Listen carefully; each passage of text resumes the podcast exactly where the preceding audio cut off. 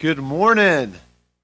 We are so glad each and every one of you is here with us today. My name is Joe. I serve as one of the pastors here. Whether you're watching online or you're here with us in person, we want to welcome you and we want to extend a special welcome to all of our first time guests. We're so glad you are here today. We'd love to connect with you. And one of the easiest ways to do that is to fill out a connection card. You can find that in person or on our app or on the website. It's our way of saying, hey, we want to be able to follow up with you and walk with you and journey with you as you figure out your next step here. As well as we have a gift bag here for you as at, at Riverbend outside here in the hallway. So again, we're glad each and every one of you is here with us, and we're so thankful for each person who makes our Sunday gatherings happen, whether that's those serving in our kids ministry area, whether that's those leading in the worship tech areas, whether that's those in the cafe, coffee, greeting, all those areas that they lead and serve in. We're so grateful for people who show up to make that happen and provide an opportunity for us to gather and to make much of Jesus. Can we give it up for those serving on a regular basis in that way? We are so, so thankful for them. And make sure you share with them your gratitude for them as well. Again, we're just glad and honored to have each and every one of you here with us today as we are continuing our teaching series called I Am. I Am. Say that with me. I Am. I am. And even as you think about that phrase, I am, it helps us to understand what it is that Jesus would do. He would give these self declaring statements about himself in the Gospel of John. And so we've been journeying through the Gospel of John, and we're hearing Jesus declare, This is who I am. And it tells us a lot about who he was as far as what he said about himself, but also how he went about what he did. So as we think about that and as we begin our time together this morning, I want to start with this question for us. And it's this How do you walk in the dark? How do you walk in the dark? So, hear, hear me out for a moment. Maybe you've had the experience, like I have, where it's very rare in my home, but I'm the first one to wake up before this six year old named Ray comes and gets mom and dad. And when that happens, when that happens and no one's awake, I choose to try to be as quiet as possible, leave the lights off, so as to not disturb Amy, disturb anybody in the house. I'm walking very quietly. But one of the things that happens when you're walking in the dark, you have to go slow, right? You're like, I don't want to hit my knee on, on something. I don't want to trip on something. I don't want to make a loud noise. So you're, you're kind of like doing this thing. You know, you ever had that experience? And you're just looking for some little bit of light, whether that comes from the clock or whether that comes right now for us. There's a Christmas tree uh, right outside our room, so that those Christmas lights they're helping to guide me so I don't trip and make a lot of noise.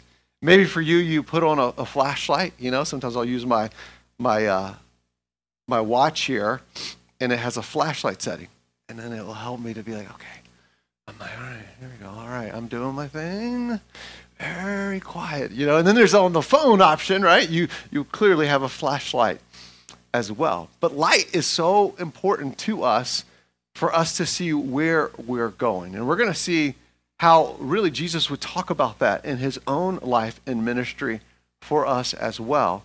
And I want to remind you what I said last week, and it's simply this that Jesus wants to awaken us to the more we are created for. He wants to awaken us to the more that we were created for because we were created on purpose and for a purpose. And He has something for each and every one of us to step into. So even as we're going to hear these statements, and today clearly we're going to hear Jesus talk about light, it's really for us to be awakened to the more that we were created for. And this weekend also is a time for us to remember and celebrate the legacy and life of Dr. Martin Luther King as well. And Dr. Martin Luther King, I think many of you know this, but was a follower of Jesus. And really, it informed his desire to see people treated the way they should be treated as image bearers of God. And I want you to hear what Dr. King actually said about light. He says this He says, Darkness cannot drive out darkness, only light can do that. Hate cannot drive out hate, only love can do that. And it's really important because as we think about how do we combat against the darkness, not only physically speaking, but the darkness that's around us in the world and the culture that we live in, these dark times and these heavy seasons that we experience. I know even for me recently, I lost a loved one as a family member over this last week, and, and it's heavy and it's hard and it's difficult and it's dark. And in that, the light is a reminder to us of what overcomes the darkness. And that we don't fight hate with hate, we fight hate with love, right? The love of Jesus. That's what leads us into the ways that God has created and designed us for. So, as we think about this idea of what Dr. King shared and even this idea of light, here's a question for us to look at today. And it's how do we live in the light? How do we live in the light? How do we live in the light? If you have your Bibles, I want to invite you to open up with me to John chapter 8. And as we're in John chapter 8, I want to set the stage for what we're going to read here because what's happening at this point in time is there's a lot of images around the light, whether those were candles being lit because there was a festival being celebrated in John's Gospel, John 7. And then in John 8, there was a situation with a woman who was caught in adultery. And this happened at dawn. And as this was going on, people were bringing this woman to be uh, accused by them, but also to see the law in their minds be fulfilled and see that this woman would be stoned. And they were trying to trip Jesus up and trick Jesus. And Jesus, wisely, as he so often does, does what only he can do. And he starts to write something on the ground. And, and as he's writing something, we don't know what he wrote. He says something to the effect Let he who has no sin cast the first stone. And after he's written what he's written, and after he stands up, everybody's gone except this woman. And he asks the woman, Where's your accusers? They've left. And he says to her, Go and sin no more. Go and sin no more. And so this really leads us to what we're going to hear today in John's Gospel, John chapter 8. And we're going to start in verse 12. Listen to what it says here. It says, When Jesus spoke again to the people, he said, Let's read this out loud together on three. One, two, three. I am the light of the world. Whoever follows me will never walk in darkness, but will have the light of life. And so Jesus makes it clear. He says, I am the light of the world. I am the light of the world. Whoever follows after me, whoever puts their trust in me, whoever comes after me in my ways, won't walk in darkness. They will never walk in darkness. And that doesn't mean there's not dark seasons or difficult seasons. That's not what he's getting at. But that there's a way of life, because he's the light of life, as he says, that will lead us even through those seasons. And so as we think about what Jesus is getting at, it's so key that we don't miss the significance of what he's describing. Because in this time, there was a lot of darkness. And the promised one, the Messiah, was going to bring light. He was going to bring the light that would pierce the darkness. So for Jesus to say this, this self identifying statement, really declares hey, I'm God in flesh, and I've come to bring something that you need. You need the light, and I am the light of the world. Say this with me Jesus is the light of the world. Jesus is the light of the world, and whoever follows after him won't walk, walk in darkness, but will have the light of life that's found in Christ. So, as we think about what Jesus says, as we begin our time here, I want to give you this thought here. What is lighting up your life? Because we all have something that we're looking to, or someone we're looking to, to be that source to make sense of life, to show us the way that life should be lived to make sense of those dark and difficult seasons, we all have something we're turning to. The question is are we turning to Jesus? Are we following after Jesus, the light of the world? Because he's the light that then makes sense of every other type of light. And if you have your phones, I want to invite you to pull them out for me. Go ahead and pull your phone out for me. Pull your phone out and put on the flashlight setting for me for a minute. All right, put the flashlight setting on it. You see it? You see the light here? You see the light? All right, throw, throw, throw them up, all right? Throw them up, wave them around like you just don't care. Yes, look at this. This is power, right? You can see the lights very clear. Now, do me a favor. Do me a favor. Go from, leave the flashlight on, but then open up your camera setting. Okay?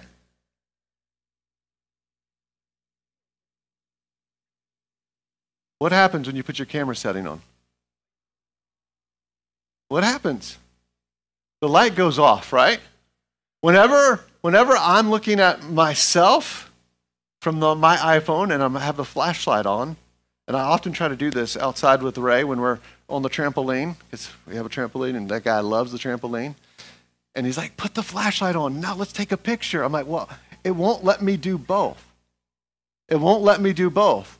Whether I'm trying to put a, a, make a picture of myself, like a selfie, or take a picture of something else, the flashlight goes off. It's by design. It's by design that that happens. And you know, in our lives as well, we're designed to experience the light that is found in Jesus and to follow after him, who is the light of life, that we will not walk in darkness.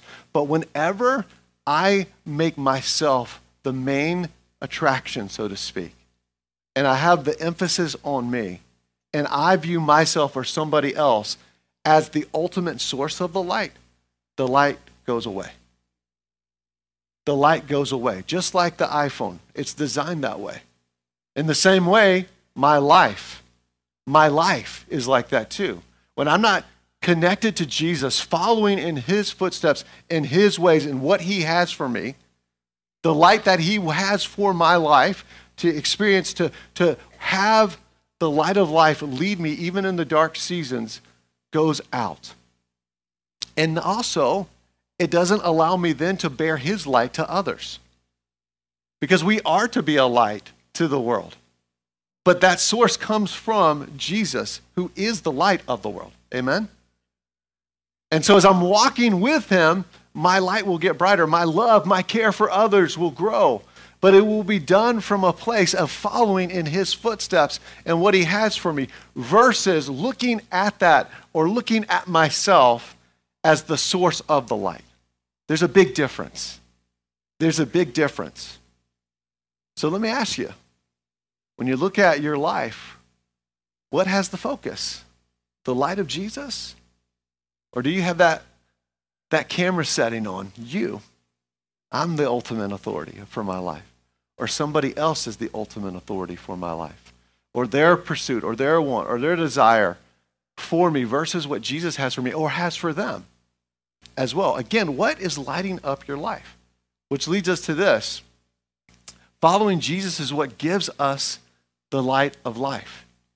He has a way of life for each and every one of us. And I don't want you to miss this because he's inviting us in to his purposes for us because he's for you. He loves you. He cares for you.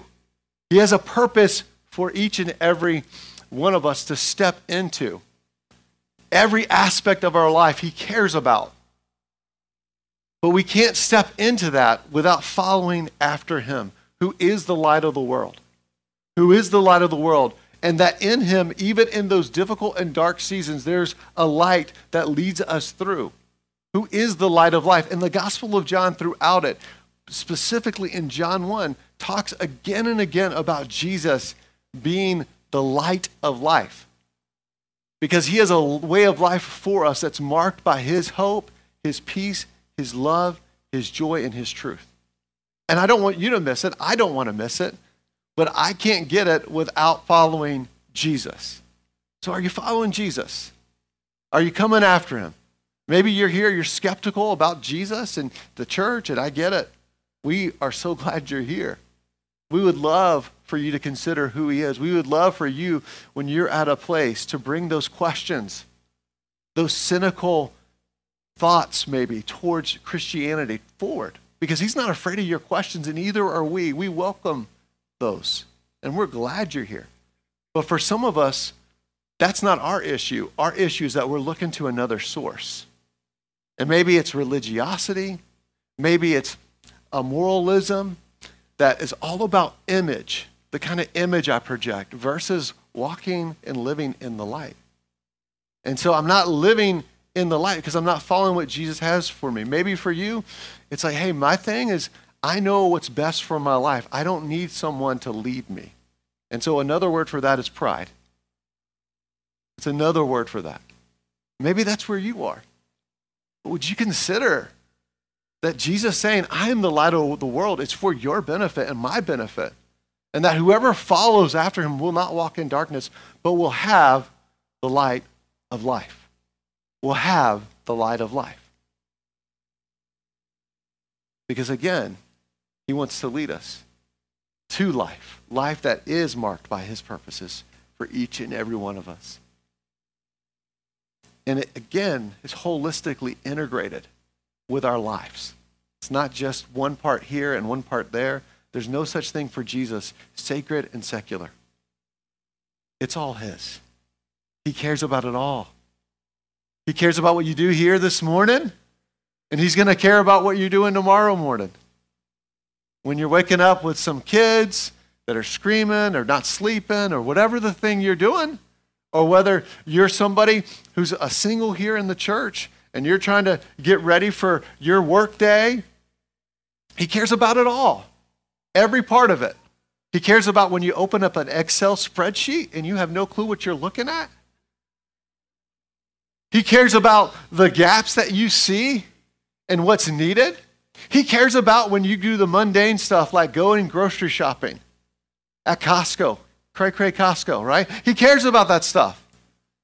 And the question is will we invite His light to lead us even in those things, the ordinary and the extraordinary?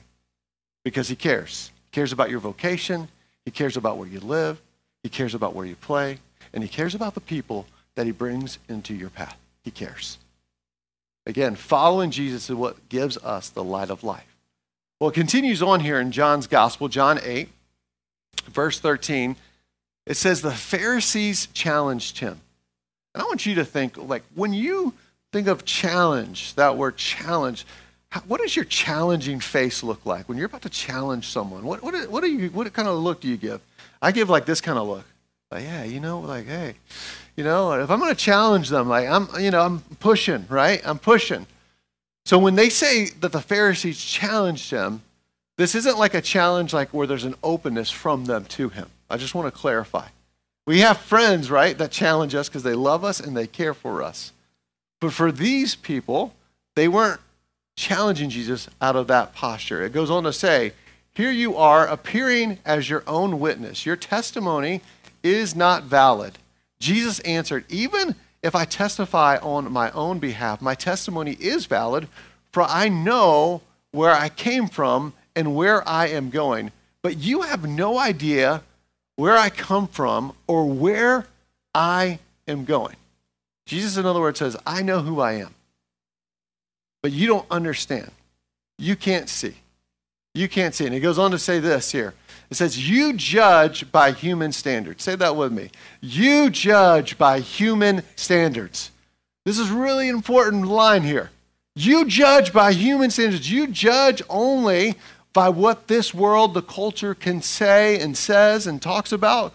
But there's another authority that's greater than human standards. There's a divine standard. There's a way of life that you were created for and that I was created for. But you only judge by human standards. And he says, I pass judgment on no one, but if I do judge, my decisions are true because I am not alone. I stand with the Father who sent me. In your own law, it is written that the testimony of two witnesses is true. And so Jesus is just declaring to them hey, the way you live and operate your life with people, you hold people down. But I'm here to set people free. And when it says he doesn't judge, he's really saying, I don't judge the way this world judges. I'm not doing it by a human standard. There's not, it's not that he's saying there's not a right and a wrong way It's not to say, hey, there's a way of life that I have for you and, and that you can just do whatever you want. That's not what he's getting at. But he is saying there's something else than what human standard has. There's another authority that I'm living by. In fact, he says it very clearly I'm sent by the Father. And I'm not only the only one witnessing, but my Father witnesses with me. And he's talking about his heavenly Father. I want you to not miss this because this reminds us of the intimate connection and relationship Jesus always had when he walked here on earth with his heavenly Father and by the power of the Holy Spirit. And this is the way of life that we're invited into as well. And it's beautiful to think about that we're invited in that type of relationship because of the finished work of Jesus. So as we continue on here, it says this it says, I am one who testifies for myself. My other witness is the Father who sent me. Then they asked him, Where is your Father? You do not know me or my Father, Jesus replied. If you knew me, you would know my Father also. And what is he getting at? He's saying, Hey, you've seen my way of life. You've seen the miracles, the signs I've done, but you cannot see. All you do is you see things from a human point of view, a human standard. This is how you judge life. And they're asking, Who's your father? And Jesus says, You don't know my father because if you knew me, then you would know my father. In other words, what he's saying is, if you didn't just have understanding or knowledge about me, but actually put your trust in me, it would give you access to the Father. This is what Jesus is getting at. Again, if you knew me, you would know my Father. You would know my Father. You would know him. You would experience the light of life that I've come to give you because I am the light of the world. And whoever follows me will not walk in darkness, but will have the light of life. And so Jesus is making this really clear here as he's pressing into this conversation, this challenging moment. And so, as we think about that, I want to give us this. What standard are you judging life by? What's your standard? Is it a human standard? This is what Jesus is challenging. Are you the standard? We live in a culture that says, yes, I am the standard. I am the authority. I know what's best for my life. And that has made its way into the church, even. No, no, no. I'm not the standard. You're not the standard. Jesus, in his way, is the standard, and the scriptures are to be our standard. The problem is, we're so enamored with self that even when we see the light, like they saw the light, the light was coming, right? I am the light of the world. It was there, right in front of them. But what did they do? Oh, ah, look at me. I look good. Mmm. I'm looking sharp today. I like this black sweater I got going on, right? Oh, look at all these people. Look what they say about me. Oh, yeah. Yeah. All of a sudden, we're enamored with everybody else, including ourselves, and we become the standard instead of Jesus become the standard. And I want you not to miss this because it's tempting to hear me say this and be like, well, that means we just need to be like militant and, and like guerrilla warfare, spirituality. No, no, no. I'm talking about the Jesus who's full of grace and truth. Do we know him? And are we walking in his ways? Do we look to him as the standard that leads and guides and directs us? Do we look at the scriptures and not just the ones that we like?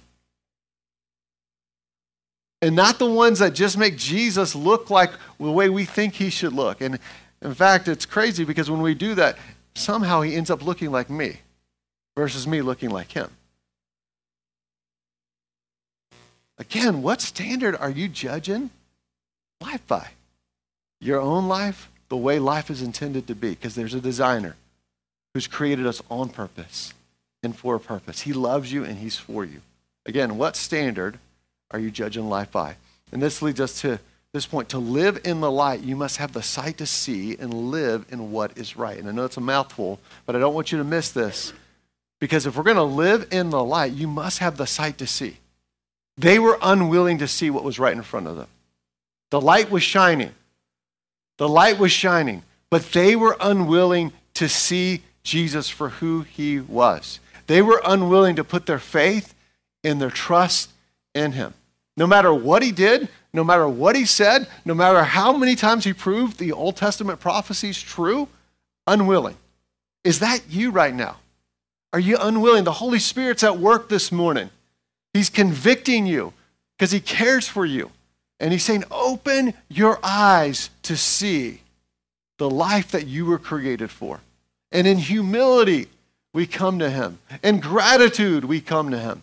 So that we can see, so that we can see what it is that we were created for and others were. Again, you must have the sight to see and live in what is right. It's not enough just to see, but then to join Jesus and what he has for us, to live in that, to know that we have a right standing with God through the finished work of Jesus. We're made righteous and holy. That grace saves us and it's free, but that grace empowers us and enables us to join Jesus to the way of life that he's created each and every one of us for. And I don't want you to miss this because this is the way of life that he has for you.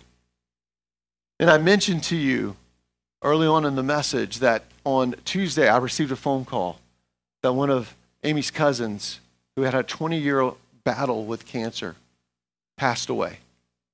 He was 38 years old.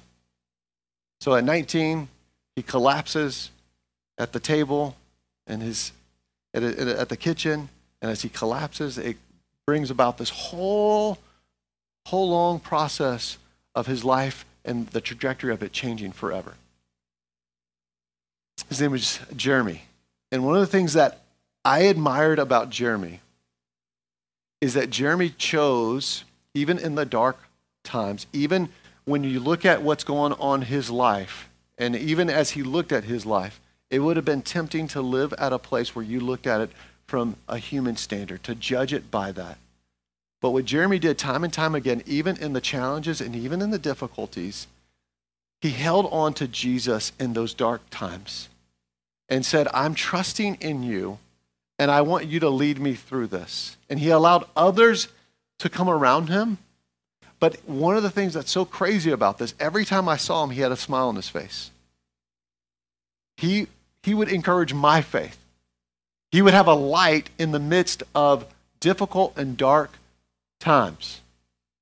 And not only would he have this light, but you could just see and hear his trust in Jesus and the kindness that he would demonstrate towards others and the humility that he would show. And yesterday, I, I did the graveside for Jeremy. And one of the things that you kept hearing again and again is this man who had tenacity in the midst of suffering, in the midst of pain, to keep pursuing Jesus and his ways. And for us, it doesn't make sense. On a human standard, it doesn't make sense. And someone said very clearly he had an inner strength. There was something that he was plugging into that was greater than him. And it's the light of the world. It's Jesus. And he would say that. He would say that.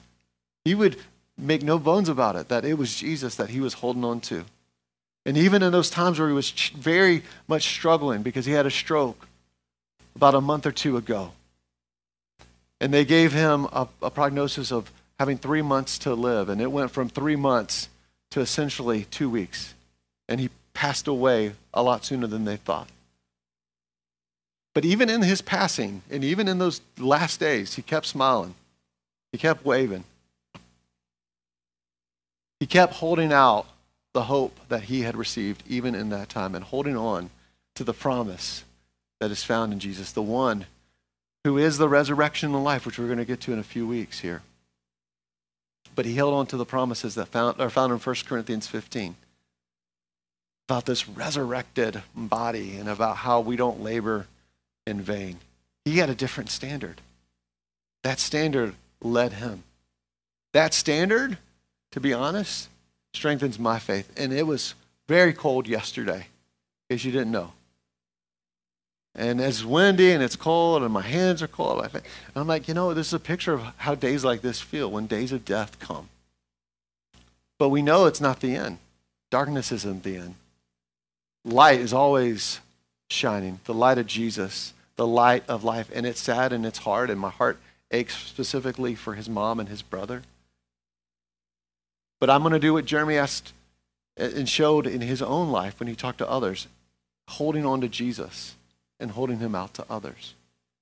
Because again, he wasn't looking at it from a human standard. He had the sight to see and live what is right.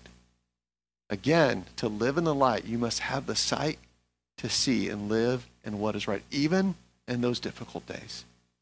And Jeremy, again, modeled that for me.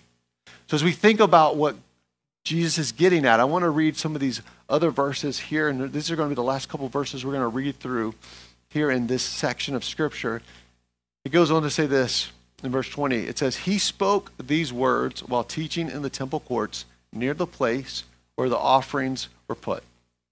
Yet no one seized him because his hour had not yet come. And Jesus always lived in light of that.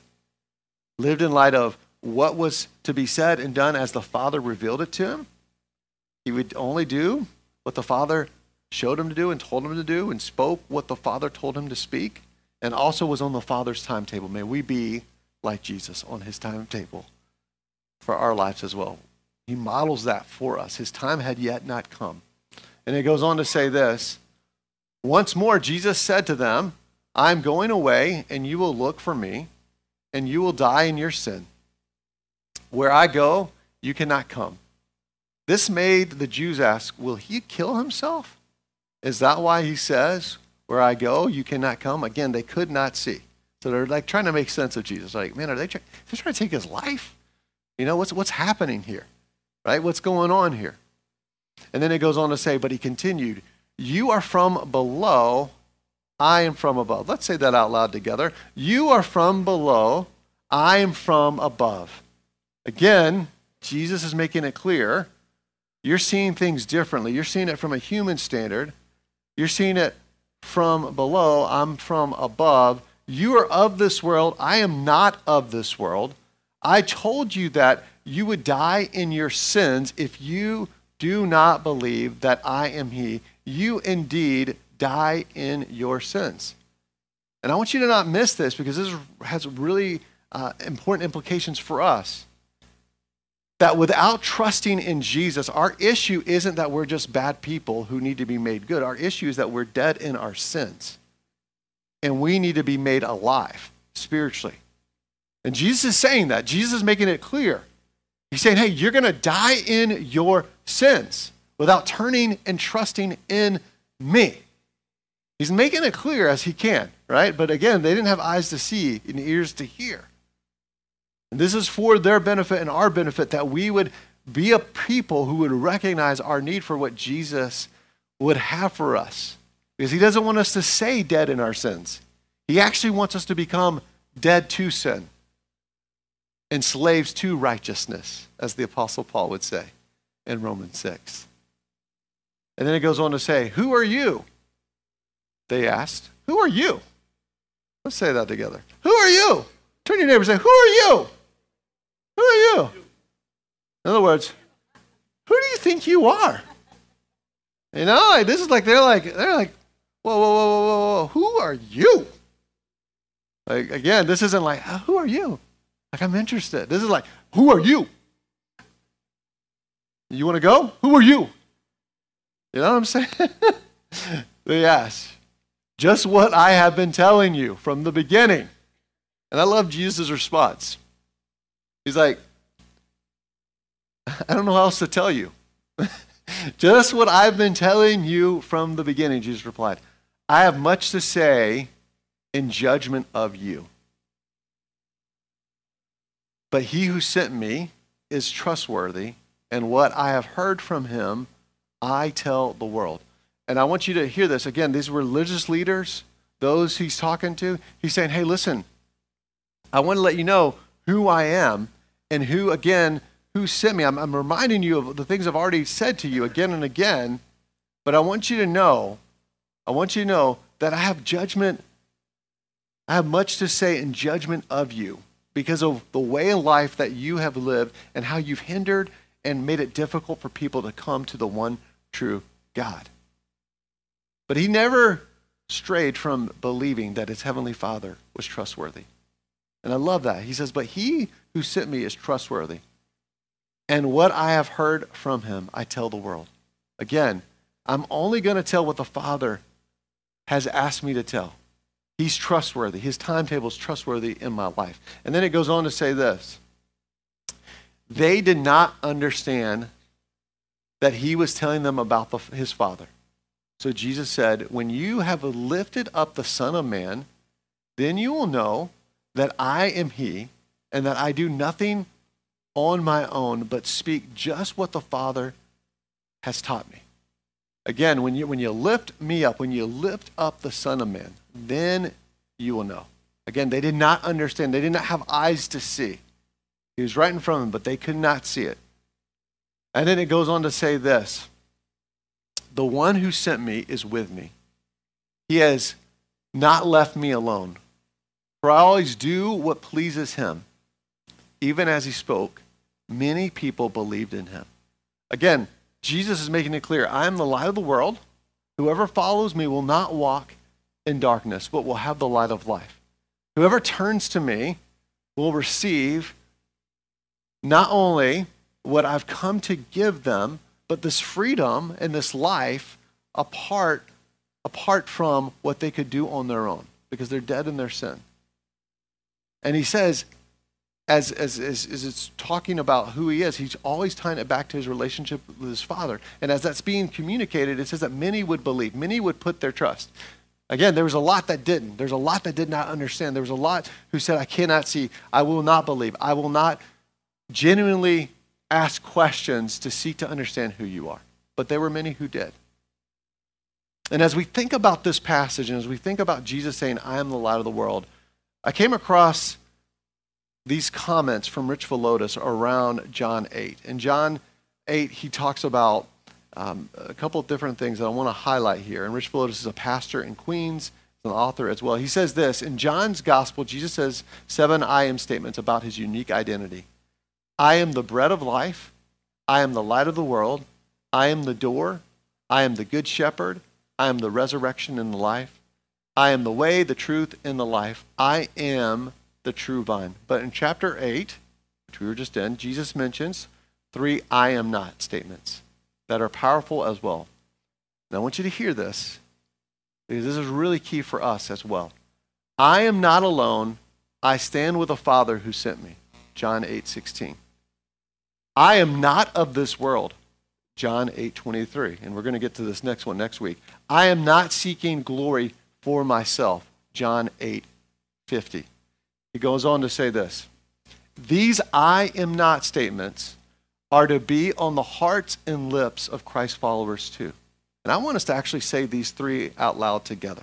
Okay, if you can read them from where you are, I know it's kind of small. All right, on three. One, two, three. We are not alone. We are not of this world. We are not to seek glory for ourselves. We are not alone. We are not of this world, and we are not to seek glory for ourselves. We are to be a people who have our light shining as we're staying connected to the source. As we stay connected to Jesus and who he is what he has. But this reminds us that I don't have to put the camera on me or on somebody else, but I can lift up Jesus and highlight and lift him up and be a light, to be a vessel of his light, because we are not alone. We are not of this world, and we are not to seek glory for ourselves. This is true of us in Jesus. So, as we think about this, and as we wrap up our time here, I want to give you a couple things. One is this Are you dead in your sins or dead to sin? And you may be like, Is that a trick question? No, it's actually a New Testament question because there's a difference. Apart from Christ, we are dead in our sins. This is what Jesus says. But Paul makes it clear in Romans 6, 7, and 8 in Christ Jesus, because of the finished work on our behalf, we are no longer slaves to sin, but slaves to righteousness. Therefore, we are dead to sin.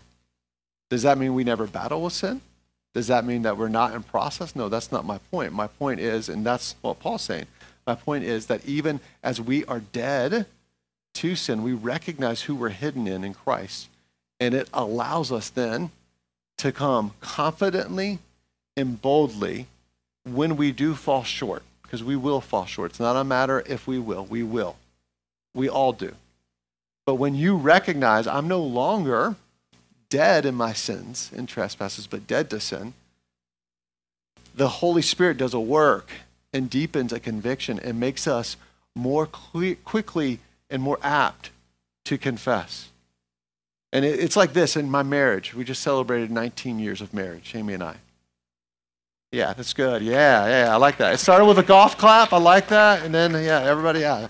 I loved it. I loved it. But as, as we've been walking together, here's what happens. The more I fall in love with Amy and pursue Amy, and the more I know her, the more free I am in our relationship to confess early and often where I fall short and miss the mark. And to know that I have a covenant with her that makes me confident enough to come to her, even though I know it hurt her, even though I'm, I'm devastated about that, even when I, I feel like I've fallen short, I'm like, ah, it allows me to come quickly to her and in humility say, hey, I, I'm sorry. I'm sorry. Please forgive me. How I said that, what I did, it, it allows that type of relationship. And sometimes I'm slow to realize I've made a mistake, right? Just like we all are. Just like she is at times, though she's never wrong. But sometimes, but sometimes, but sometimes. But then when I get past my pride and even my shame, and I stand in the love that is mine in Amy's, I come freely. Same thing with Christ. Again, are you dead in your sins or dead to sin? And if you don't know fully what I'm, I'm getting at, t- take a look at Romans 6. It talks all about this. We're to walk in the freedom that Christ has for us. And we need each other to do that, by the way. It's never meant to be a solo sport, it's a team sport. The next part is this to live in the light, we have to look to the light. We have to lift up the light of Jesus. Jesus says, Hey, when I'm lifted up, then you'll know. You'll know what I'm talking about. So, so are we lifting him up in our lives? Are we lifting him up together? Because again, we are to follow after the light of the world, but then he calls us to be, as his church, the light of the world, a city on a hill that won't be hidden. And they're going to see our good works. And it's not going to be about us. They're not going to be like, man, let's get that camera back on you, man. Yeah. Yeah, look at me. They're going to, no, they're going to see your good works and they're going to glorify your Father who is in heaven. Is Matthew 5, 14 through 16. They're to, they're to see what you're doing in response to Jesus and they're going to turn to him. Who are we lifting up? Are we lifting up Jesus? Do we have the flashlight on? Do we have our light shining? Do we have our light shining? Which leads us to this question what light are you looking to and lifting up? Because we're all looking to some source of light. We all have a source that we're looking to and that we're pursuing and that we're making our everything. We all do. We all do. And how do I how do you know if you're doing that and, and if it's something beyond Jesus? Well, you're crushed. You're crushed by their criticism and you're afraid of the way that they're going to look at you if you disagree with them. And you're a person who has to always build and live your life because you need their affirmation and to fit in to what it is they have for you versus what Jesus has for you. And I'm not talking about being a jerk. That's not what I'm talking about, all right? There's enough of that within the church world. But I'm talking about following Jesus in his way. Are, are you more concerned what Jesus thinks about you than what somebody else thinks about you? Are you more enthralled with Jesus' opinion about your life than your own opinion? Are you? Who are you lifting up? Who are you looking to? Who's that source? Again, if we're going to be people who walk in the light and then shine his light, we got to keep lifting up Jesus. We got to keep looking to Jesus and lifting him up. And so that's why we've been inviting you to fast with us. And so I want to encourage you, if you haven't, join in this fast. We've been doing a fast. We've been going through the Gospel of John. There's 21 chapters. in the Gospel of John. So we're doing this 21 day fast. You're like, man, I haven't been jumping in yet. Okay, come on.